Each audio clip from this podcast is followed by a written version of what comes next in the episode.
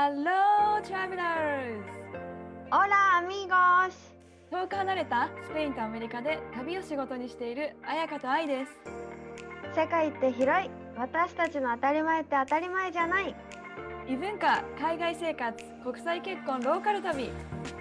私たちと旅先で話しているような、そんなポッドキャストです。それでは、レッツゴー！聞いて旅するアメリカとスペイン。オラトドス、オラーイ、元気？オラ、元気です。How are you, あやか？めっちゃ元気。っていうかさ、もうじゅうがつ入ったじゃん？中旬だね、もう今。え、愛さ、今もう 何, 何週何ヶ月経ったの？今妊娠して妊娠してもう今ねさんじゅうよんしゅう、このじゅうがつ中旬で、そうね、だからあともうろくしゅうぐらいで、えー、ないぐらいでもしかして出てくるかもしれないし、もうドキドキよね。愛、じゃあ緊張してる？え、今はね、ワクワクの方がすごい大きいかもしれない。なんて言うんだろう。えー、すごいいいことじゃん。そう、なんか早く会いたいし、やっぱお腹の動きが、なんか赤ちゃん前はすごい一箇所にキックみたいな感じでポーンみたいな感じだったけど、今はなんか全体がさ、人が寝、寝違えるみたいな動き、なんかぐにょーみたいな動きがあるし、どこ、あ、これなんか今肘がこっちに出てきたとかわかるから。えー、すごい。面白いよね。しかも。え、なんかさ、写真、なんていうの、エコーか。エコーで顔とかも 見, 見た見ました。えー、なんかさ、もう今の時点でさ、どっちに似てるとかわかる？えー、どっちになんだろう。でも、なんか口と鼻は私なんかな。目はさ、つぶってるからわかんないけど。あ、そうか。私もロバートもさ、口と鼻がでかくてさ、ロバートは目があのギョロギョロしてるんだけど。どうなんだろうね。生まれてみないと分かんないね、本当。わー、楽しみだね。なんかさ、すごい思う。こう日本で産むのとアメリカで産むのって絶対違うじゃん、いろいろ、うん、制度とか、まあ、日本でも産んだことないけど、そうね、うん、あ、そうだね、うんうん、え、その違いをさ、ちょっと今後の参考にって言ってもアメリカで産むことはないと思うんだけどそうだね、なぜアメリカにみたいなえー、でも日本との違いとかさ、うん、今回ちょっと個人的にね、愛のお母さんになるという心境の変化とか、ロブちゃんの変化とかさ、はい、うんうん、あと名前の話とかをすごい聞きたいなと思ってます。あ、ぜひぜひぜひ、ちょっと私の話せる範囲で。結構違うから面白いかも、うん、でも、うん、え、なんかちょこちょこ聞いててるじゃん、愛からこう収録する前に。で、なんかさ、血、血液の話、なんかなくされたみたいな話とかちょろっとしてたじゃん。 そ,、ね、それとか今もうありえないでしょって思ったから、ね、どこ行った私の血液とか、ね、ちょっとそのエピソードも踏まえて、うんうんうん、じゃあゆっくり話しましょう。はい。え、ちょっと早速いきなりの質問なんですが、うん、お母さんになる準備はできてる？いや、できないよね。なんて言うんだろう。みんなできんのかね、これさ、準備っていうの。なんかお腹に。だからね、うん。なんかお母さんはでもさ、まあ、命が宿ってるじゃん、お腹に。で、じゅっかげつすごくすからさ、うん、目にはさ、なんていうの、目、目に見えて赤ちゃんに触れられてっていうわけではないけど、鼓動を感じたりとかさ、ね、命があるなって、やっぱある程度テイクケアはするじゃん。ある程度っていうか、めちゃめちゃするじゃん。うん、でも、それを言うとお父さんはやっぱ生まれるまでそんなにあんまりなんか湧かないんじゃないかとか思う、 と思うよ。だって、ね、多分生まれても湧かないんじゃないかなって思うもん最初は。よく言わない？なんて生まれてもやっぱ自分が父親って自覚するのに結構時間かかるっていうし、なんかロバートもなんか初めてのパパの本みたいなの、なんか初めて妻が妊娠したらみたいな本をね、あのロバートのお母さんからもらったんだけど、もう前も言ったかな、もう全然読んでないよね。もう超綺麗なまま。もう、あ、そうなんだ。マジ読んでないと思って。で、私がやっぱ、まあ、体調悪そうな時はこういろいろマッサージとかしてくれるけど、でもやっぱ出産不安な時とか伝えると大丈夫だよみたいな。ひゃくねんまえなんて、なんていうの、医療が全然進んでなくてもみんな産んだんだからとかっていう、なんか意味わからないことをそこじゃないの、言ってほしいのそこじゃないっていう、そうで私たちひゃくねんまえの人じゃないしみたいな感じで、うんうんうん、そんなん言ったらあなたやってみようって思っちゃうよね。ちょっとイラッとしちゃう。いやそうよね、そこは分かんないだろうね男の人。なんかどう、まずじゃあロブちゃんどう、なんか変わったなって思うとこある？えー、ないかなはい今日の話終わりですなっちゃうよね。でもまあまあうちもさ子犬をいちねんまえに飼ったから、それからちょっと変わった、うん、なんていうの、子犬の世話が、まあ、赤ちゃんみたいな感じじゃないけどちゃんと世話して、なんか家族が増えて、だから愛情深い人だなっていうのを感じより感じたから、まあ、子供ができてもちゃんとお世話するんだろうなっていうのは感じるけど、でもまだ生まれてないからさ、やっぱそういうのが見えないよね、うんうん、でもちゃんと一緒に母親学級とかそういうの、あの、えー、参加する。何するの母親学級って？でも母親学級今やっぱオンラインだけど、その出産とか女性の体の変化とかを一緒に学んでいくんだけど、えでも英語でしょ？あ、そうだね。難しくない？あ、でも分かんない言葉とか出てくる。でもそれがな、うん、調べたらさ、またね、帝王切開って意味ですとか、なんかそんな出るから、うん、まあまあ分かんない単語調べたら分かるかな。そう。でもやっぱさ、アメリカだとパパも一緒にそういう学級に参加するのが当たり前。へえ。仕事は？多分みんな仕事調整するんじゃない？あとオンラインだったら夜からとかクラスがあるから、だからそのなんで一緒に参加して一緒に学ぶっていうのはやっぱ積極的だよね、日本に比べて。えー、それいいこと。それこそさ、父親としての自我が芽生えるんじゃない？確かに確かに。でその中でも母親学級というか両親学級の中でも、あの指導の時に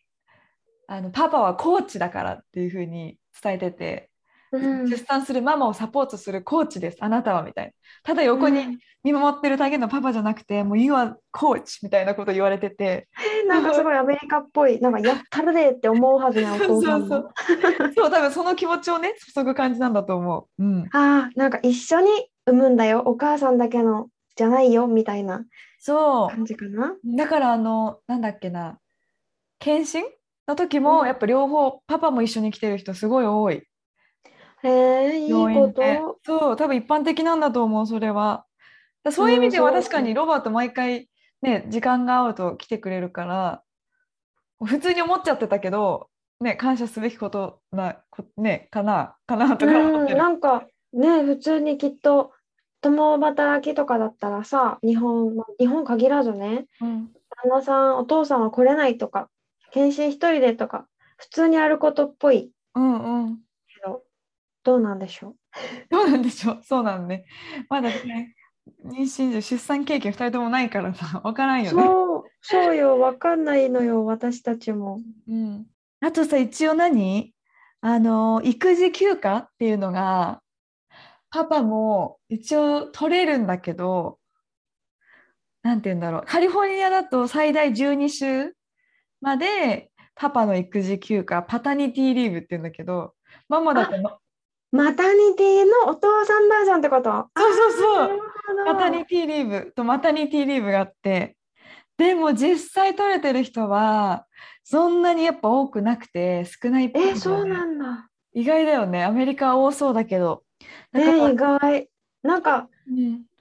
その辺さちょっとスペインも聞いてみた、育児休暇の話、うんうん、最近ねうないの職場の上司ボスが、うん子供生まれて、奥さんがね、うん、子供生まれて、まず奥さんが子供生まれる、もう生まれるっていういっしゅうかんまえぐらいからお休み取り始めて。あ、そうなんだ、いつ生まれてもいいよね。そうそうそう。もういつ生まれるか分かんないから、しかも上ボスだよ。このあ、そんなのいいんだって思ったけど、え、もう普通にみんな当たり前でしょみたいな感じで。いっしゅうかんまえぐらい、しかも奥さんがウィザンだったから遅れることもあるからって言って、うんにしゅうかんお休みを取ってて予定でね、でそうそうそう、それでその間に生まれて、なんかスペインはお父さんも前ははっしゅう取れたらしい、うん、でそれがなんかお父さんに父親としての自我を芽生えさせるっていうか、夫婦で子供を育てるべきだみたいな考え方ではっしゅうからじゅうろくしゅうに伸びたんだって。あ、すごいね、うん、そうそう、お休みが伸びて、だからそれをなんだろう、当たり前のように取れるようにしようみたいな考え方、うんうんうん、だからうないの上司も普通ににしゅうかんだったのをさんしゅうかんに伸ばしたんだって、うん、奥さん産んだ後大変だからって言ってさんしゅうかん伸ばして、その後奥さんがそのまま連続で取って、次旦那さんがスイッチして、ああなるほど、そうそうそうそう、続き何週にかげつとか旦那さんがお休みして、あ、じゃあママが仕事復帰して、うん、その後パパが育児っていうか、すごいね。そうっていうのをしてるって言ってて、もちろん一緒に休んでもいいんかな、うん、でもなんか、うん、この職場も別にお父さんが、しかもこういう上司が休む、育児休暇で休むっていうことに関しても了解っていう受け入れ方あー OK みたいなってこと、うん、そうそうそう、え、でも感じ、上司が取ってくれるとさ、部下も取りやすいからめちゃめちゃいいよね。そう、それは本当にそれだと思った。なんかそういう面でもさ、すごくいい上司だよね。うん、と思うと思う。え、うん、だからそう思うと、なんか古いデータだけど調べたらにせんじゅうろくねんアメリカで普通に民間企業で働く人は じゅうよんパーセント ぐらいしかパタニティリーブ取ってないらしくて。あ、そうなんだ。にせんにじゅうねんに にじゅういちパーセント とかにあだっ、えー、でもにわり多いけど、でもさんかげつも多分取ってないと思う。実際私の友達のパパも、まあ、なんか自分の父親の会社で働いてるから融通が利いていっかげつの育児休暇、うん、でもう一人の友達はになんか、ね、日系の企業で働いてるから頑張ってにしゅうかんのもう休暇休暇というかサポートで聞いたから、なかなかさんかげつとなると長い。なんか記事で読んだけど、そのある人がそのなんて言うんだろう、もうやっぱりいっかげつにかげつ休んじゃうと昇進とか仕事に響いちゃうから、うん、でもそれでも覚悟していっかげつの休みを取ったんだけど、そうするとやっぱその昇給とかに響いちゃったっていう話とかも聞いたこと、まあ、会社にもよると思うけどね、えー、そうなんだ。なんかさ、そのうないの上司とさ、最近ご飯食べに行って赤ちゃんも連れてね、うんうん、でその時にこうわーって子供赤ちゃんが泣いたりとかしたら、お父さんがこうすぐ行っておむつ変えてくるねって言って、おむつを変えたりあやしたり、すごいめっちゃ動くなお父さんって思って、うん、でそれを言ったんだよね。お父さんめっちゃ動くねみたいなことを言ったら、うん、だって授乳できないからねって言っててあーなんかすごい響く。なんかさ、すごいすごいなと思わない？そこはやりたくてもできないからねみたいな。確かに、だから他でサポートをねしていくってことよね。そうそうそう。あ、そういう面では確かにアメリカ育児休暇スペインより取りづらいかもしれないけど、友達の、ま、なんていうの、パパ友ママ友と遊んでるとやっぱパパが率先してミルクあげたり、うん、パパとママ一緒になっておむつ替えたりとか、うん、そう。でもさ、なんかすごい感じるのがさ、義務感っていうよりやりたくてやってる感じしない？なんかそう、もちろんそうだと思う。だからなんか友達夫婦も日本人の、その子はアメリカ人旦那で、あの日本人の妻だけど、日本に住んでる友達夫婦にえなんでそんなにパパやってくれんのって聞かれたらしいんだけど、いや パ, パパからしたらえ何その質問みたいな、当たり前じゃん僕の娘だよみたいな感じで言ってて、そうそうそう、うんうん、そういう意味でやっぱ育児参入は参入結構当たり前というか、ね、そういう意識よね。なんでママだけやるのみたいな、うんうん、うんえー、面白いね。考え方がちょっと変わるかもね、この育児休暇で。だから、でなんかだからこそさ、お母さんも働きたいんだったら働きなさいって感じがすごいした。お父さんがテイクケアするから、うん、お母さん働きたいなら行きなよみたいな、うんうんうん、感じのサポートが素晴らしいなと思った。なんかこっちも女性男性平等みたいな感じ、なんて言うんだろう、うん、ママになったから主婦になる、家事をするっていうよりも家事も平等だし仕事も平等だからこそ、うん、多分女の人にも働いてるのが当たり前っていう意識がなんかある気がする、うん、うんえなんかさ、このに妊娠するにあたって、まあ、出産にあたって、うん、アメリカと日本できっといっぱい違うことあると思うんだけど、うんうん、驚いたこととかある？え、なんか驚いたっていうか、ちょっとえ何これもう超ストレスって思ったのが最初の最初の病院と病院というか医者決め、なんかさ、日本だったらさ、えどこの産婦人科で産んだのみたいな感じでさ、みんな産婦人科選ぶじゃん、うん、でも保険の制度が違うせいか、アメリカは一般的にはあの自分の保険のグループ内にいる医者が所属する病院で産むのね。なんでだからまずは自分の助産師さんを決めるっていうのかな、助産、うんうん、担当みたいな、担当医で、担当医ってその病院に属してなくて、なんて言うんだろう、医者と病院が契約してるみたいな感じなのね、はいはい、だから私一回ある助産師さんのとこに行こうって決めたんだけど、まあいろいろ理由があって変えたの、産婦人、婦人科医に。そしたら最初産む予定だった病院じゃなくて全然違う病院になったっていう風になるんだよね、産む場所が。そう変わるの。あ、でもお医者さんは同じってこと？うん、医者を変え、医者も変えたから病院も変わんな、変えなきゃいけなくて。ああ、なるほど。だからもともとはすごい近い病院だったんだけど、まあ、まあちょっとだけ離れた場所の病院になったぐらいだけど、なんかすごく、うん、それってさ、自分の意思は関係ないの？あ、関係ない。この病院は嫌だとかはできないの？そう、もうこのおい、その自分の担当医がどこの病院とで活動というか契約、うん、契約っていうかな、してるかによるんだよね。そう、えー、面白いよね、面白いね。途中で変わっちゃうことは全然普通なんだ、担当医が。変わ、そう、変えたら産む場所が変わるみたいな、えー、そうだからそのその途中にさっき冒頭で言ったあの血液検査をしなきゃいけなくて、その、うんうん、なんだ間にね、変えてる間に。そしたらなんか私の血液がどっか行っちゃったんだよね、結果も出ずに。どっか行っちゃったんだよねもうびっくり。そんなことあっちゃダメだよね。ダメだよ。しかもその血液検査の内容がアメリカあるあるだよね。なんか違って驚いたのが、結構こっちだと出生前診断っていうのが普通にあって、日本だと多分高齢出産とかになると、まあ、ダウン症とかさ、そういう障害があるかどうかを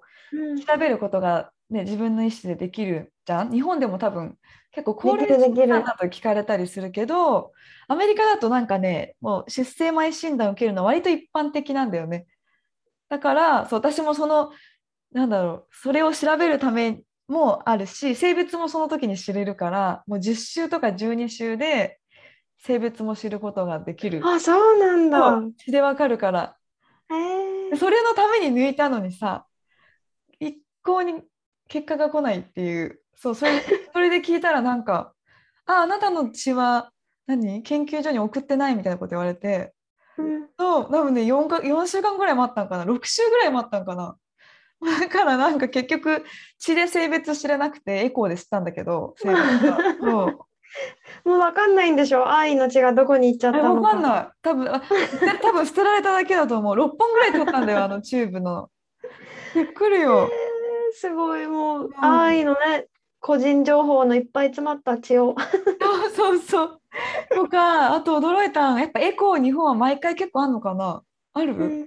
分かんない。でもなんかアメリカはしてるイメージある、あるよね。全体で に,さん 回だけっていうのも驚いたし、へー、そうなんかあの スリーディー とか フォーディー とかも日本はやってくれるけど、アメリカはそれ保険でカバーされないから、自分で違うとこに行って高いお金払って フォーディー 見なきゃいけない。そんななんかちょちょちょって見れそうなのに。そう、ただ多分もうさ、なんて言うんだろう、もう医療の一環としてもう必要最低限しかしないっていう感じなのかな。うーんっていうのが驚いたこと。あと妊娠の周期の、ちょめっちゃ出てくるねうん、うん、数え方が違うんだよね。違うよね。そう、びっくりした。アメリカ、あ、日本は全体でじゅっかげつっていうじゃん、うん、でもアメリカ全体できゅうかげつなんだよね。だから、うんうんうん、こっちもスペインもだよ。同じか、うん、だからさ、今何ヶ月って聞かれて答えると、日本ので答えちゃうと、えちっちゃくないお腹ってすごい言われてそう、なんか私も最近さ、愛多分もうそろそろ生まれるからきゅうかげつだと思うって昨日うないに言った、うん、えもうじゃんみたいな感じで最後の月だよね。そう、うない、うないはそういう風に考えてて、私は来月って思ってるから、うん、そうそうあといっかげつちょっとって言うといっかげつちょっとみたいなどんだけお腹に入れとくのみたいな感じになってなるよね話が合わなくなってさ、そうそうそうそうおかしくなるっていう、あそうだそうだ数え方違うんだったってなったそうそうややこしい本当にややこしいうんっていうのも驚いたかな。あとは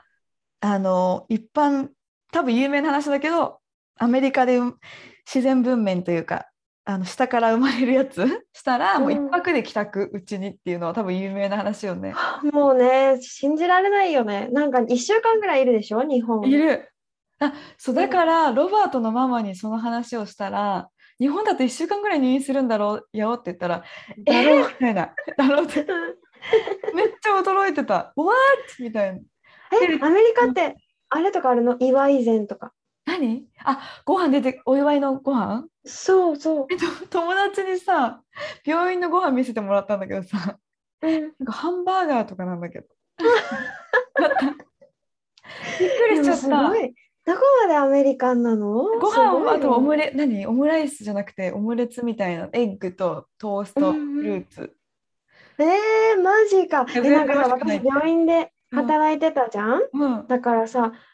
このお祝い膳ってめっちゃ美味しそうなの。まず容器も全然違うし、うん、普通の人とね、うん、なんかすき焼きみたいなやつ、やつとかもあるし。えー、美味しそう。もうめっちゃすごいくって。で大学の時に研修した病院はこの産後の食事が美味しいで有名な病院だったわけさ、うん、えもうねレストランじゃんみたいな料理がそう出てくるわけ、うん、すごーって思ってたら韓国はもっとすごいらしいですそうなのどんなん出てくる。なんか友達が韓国韓国人と結婚して韓国に住んでるんだけど、うん、その子が言ってたのが産んだ後に産んだ後のお母さんのための病院みたいなのがなんかあるらしくって、うん、もう本当に手厚い何ケアをしてもらえ、うん、料理だけじゃないんだって。もう色色なんかエステとかそうマッサージとかもうすごい手厚いケアがあって、だから韓国で産みたいみたいなことを言ってた。あすごいね。なんかさ、うん、教育厳しいイメージがあるけどさ、なんていうのそのオンとオフのギャップというか。あそうそう、でも本当になんか韓国は赤ちゃんは宝みたいな、まあ、どの国でもそうだと思うけどでも本当にすごいらしくって、うん、みんなで育てるみんなで可愛がるみたいな、うんうん、もうその愛がきっとね受験で爆発するんだろうねすごいね。ちょっと怖いくらいだわ本当に。そうそうらしいねえ。ちょっともう一個あるんだけどさごめんねどうぞ、うんうん、なんかさ無痛が一般的なんだよねやっぱりアメリカ多い割と多くて無痛分娩。愛もそうって言ってたもんね。もう無痛分娩だよね。選択肢あるのにさなんて言うんだろうえでもさカバーされるし、うん、無痛分娩ってさなんか私さっきも言ったけどさ長谷川純ちゃんのポッドキャストで得た知識なんだけど無痛分娩ってなんかその瞬間に例えばね例えば自然分娩で産みますって思ってたけど、うん、もう痛すぎて打ってっていうことできないんでしょ。あできる。あできるのすごくない。それがすごくない。あのだから麻酔科医が常にいるっていうのがそこが日本と違うよね多分さ。日本はその麻酔科医が少ないからあんまり、まあ、記事で読んだんだけどまだその無痛分娩が一般的じゃないんだけど、この間私のアメリカ人の友達も子供産んで絶対自然って言って病院行ったんだけど痛すぎてあの途中で無痛に変えたよね。あそうなアメリカ、あそうかそうだね。でもその話は確か日本での出産の話だったから、うんだから途中も自然で産むって言って望んでたから急に打つなんてできないみたいなことを言ってて、うんうんうんうん、えー、できないんだって思ってなんか簡単なのかと思ってた。多分いないんだよねその専門のね医者が。なるほど。でもアメリカは別に大丈夫そういるかといって最初からもう無痛がいいよね私は。えでもさ注射だってなんか普通の、例えばなんていうの、わコロナのワクチンみたいな注射じゃないんでしょ？めっちゃ痛いって聞いたんだけど。あ、でもね、なんか最近やっぱ YouTube とか超見るから、それの、うん、そんなにチクぐらい、そんなそれが超痛かったってエピソードはね、なかったかな。あ、そうなんだ。でもこれも感想伝える。でもでもさ、陣痛は普通に来るわけでしょ？そうだね。で途中だから陣痛の痛いはちゃんと味わうってことだよね。そうだね。それは味わって病院行って、まあ、いいタイミングでそう入れてもらう感じだよね。そうでも面白い話を聞いたんだけど、私 の, その日本語を教えてる生徒さん、なんかにじゅう代、うん、女性なんだけどにじゅう代後半の女性と、まあ、まあ妊娠の話をしてて、でアメリカって自ら望んで帝王切開をする人が割と多いって聞いて、えみたいな。なんで？そう、なんでってなるじゃん、うん、そしたらなんかあの女性の一応あそこがこれ以上大きくなりたくないから、その自然分娩で産んじゃうと。あ、だから帝王切開をリクエストする人が多いって聞いて、なんだそりゃみたいな。え、でも待って、切る、だって普通に回復手術じゃんね、あれね。そうだよ、赤ちゃん切って出すって。うん、でもそれよりも多分自分の体の今後の分かんないセクシュアリティのよく分かんないけどもう優先するじゃない。私なんかさ、いやなんかさ思う、こっちスペインもだけどさ、お母さんでもすごくセクシーな人が多いな。うん、だからなんかさ大事にしてるよね、そういう女性の部分を。そうだね。なんか全部が完全にお母さんにならない、うん、女性をの、ね、女性、それでもやっぱ女性じゃん。なんていうの、うん、だからちゃんと子供預けてパパとデートナイトを作ったりとかする家庭が多いし、うんうんうんう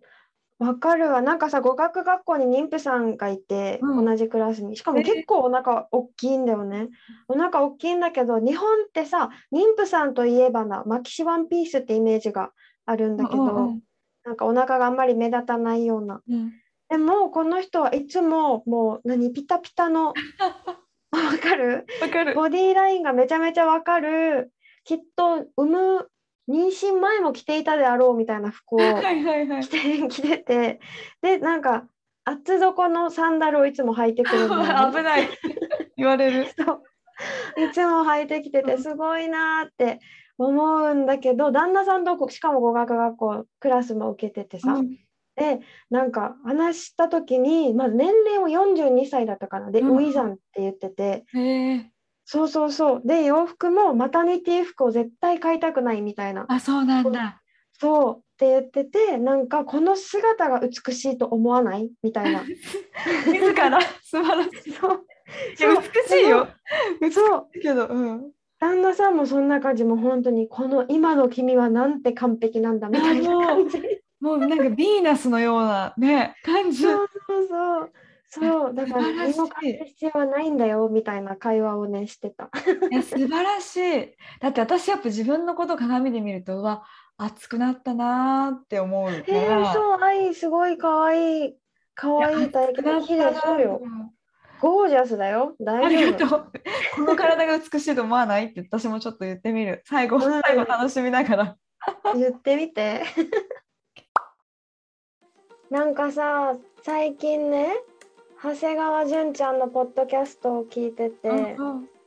でなんか出産の話をちょうどしててさ、なんか面白かったのが赤ちゃんを産む時だったかな、うん、こう本当に出産のその分娩の時でローズの香りがすごいいい香りに感じるっていう話をしてて、うんうんうん、ででも、うん、そう、それまでなんか長谷川純ちゃんが言ってたのが、普段は別にローズは好まないけどこの赤ちゃんが生まれる時にはすごいいい香り落ち着くってなるって言ってて、やっぱホルモンの変化とかそういうので心地よく感じる香りが女性はね変わるみたいな話をしてて、愛さん持っていったら持ってくいやでも本当考えたらね、アルマコットンにさつけてさ、ちょっとやっぱリラックス効果があるとやっぱ促進するっていうじゃん、妊娠が、うんうん、硬直するよりもこの緩む感じで筋肉がこう、だからちょっとローズも買うわ今思った。そうでさ、そのさポッドキャストの中でさすごいびっくりしたっていうか、初めての職業がルー・リューランルーランっていう話をしてて、その人を文面に立ち会ってもらって、こうまだ陣痛が弱い時はこの香りとかってアロマの匂いをこう自分の体調に合わせてどんどん嗅ぐ匂いを変えてもらうっていうのをやってて、えすごいそんな職業あるんだって思ったし、うん、長谷川純ちゃんはね水中出産をしたかったらしくて、うんうん、そしたらその水中にアロマは入れちゃダメなんだって。あ、ダメなんだ、入れるのは。そうなんかオイルだから水と溶け合わなくって、うん、こう表面水面に膜みたいな感じで、はいはいはい、オイルが張って赤ちゃんがさ生まれるじゃん。で水中から顔を出すときにそのオイルが顔にベタって張り付くっていうか、うんうん、そうそうそう。で目に入っちゃったりとかしたら危ないから、うん、オイルは水には入れられないから、このドゥーラが手に手の甲とかにつけて顔の前に持ってきて匂いを嗅がせて、はいじゃあ次の顔に、えー、はいみたいな感じで、うん、そうそうそうやるやってもらったらしくって、でも日本では全然メジャーじゃなくって、私も知らなかったし、うん、そういう職業。確かにかビューラっていうことよね、うん、職業。でも香りがプロフェッショナルな感じもするね。そしたらそうそうそう、この人はねこの人は香りのプロフェッショナルでビューラでもあって、うんっていうのをしてて、えー、なんか出産もこう長谷川純ちゃんはハワイの人じゃん、だからそこからの情報でいろんなことを知ってて、世界ってきっといろんな方法があるんだろうなって思った。本当だね。なんかしかもハワイだとやっぱ自然分娩したい人が多そう。なんか勝手にイメージ。でもね、なんかそのポッドキャストで言ってたのはなあんまないって言ってたよ。あ、そうなんだ。やっぱりアメリカだからかなって言ってたけどで、えー、なんだっけ麻酔、うん、無痛が普通って。あ、でもやっぱそうだねラッパーみたいになっちゃった。無痛が普通あれインフンだね、インフンだ気づかんかったわ普通が普通。くだらんのになんか面白かったでもだから自然で産むとなんだっけあれ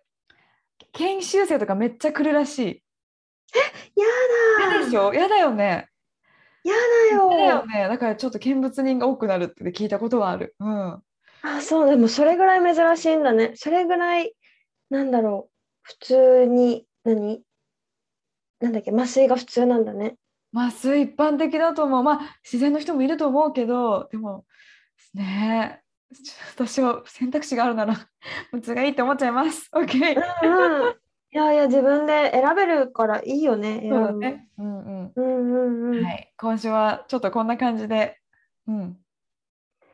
今週はこんな感じで妊婦さんの話。いや私はまださ妊娠の経験もないし、だからすごいね勉強になったよ。いやでも私も未知すぎてさまだね。自分で妊婦ってたまに忘れるしね。うん。うん、えー、でももうなんか顔しかいつも見てないからさ、顔というか胸から上しか見てないから、うん、何も変わらないからさ。変わんない。なんていうのかなそう変わんない。だって本当に変わんない。ちょっと厚みが出たでもやっぱ横から見るとね、そりゃそうなんだけどね。本当、うん。え変わらない。なんかさ顔もさ顔の表情もさお母さんってなんとなく顔がふっくらしてくるじゃんね。うんうん、それも愛なくってなんか矯正を外した時の方が顔変わったってめっちゃ思った歯がね歯がすっきりしたよね。そうそうそうそうだからねこれからがまた楽しみ。この産んだ後どうだったかまたいろいろ教えて。はい、ちょっとね病院食とかシェアします本当に、うん、ぜひぜひ。じゃあ来週はちょっとアメリカの赤ちゃんの名前の話とか、あとは私がスペインで出会ったもうかっこよすぎる妊婦さんの話をちょっと紹介したいと思います。なかなかアメリカに住んでる愛にとってもなかなかパンチが強かった話だと思うから、ちょっとみんな楽しみにしてて文化の違いを感じてくださいはい、はい、それでは皆さん私たちに質問やリクエストがあればメールを送っていただくかインスタにメッセージでも OK です。インスタのアカウント Ai in America がサンディエイゴ、うん、私あやか in スペインが旅熱です、うん、エピソード欄のところにアカウントとメアドを載せているのでご確認ください。はい、お願いします。じゃあ皆さんまた来週お会いしましょう。 See you next week。 アディオース、またね。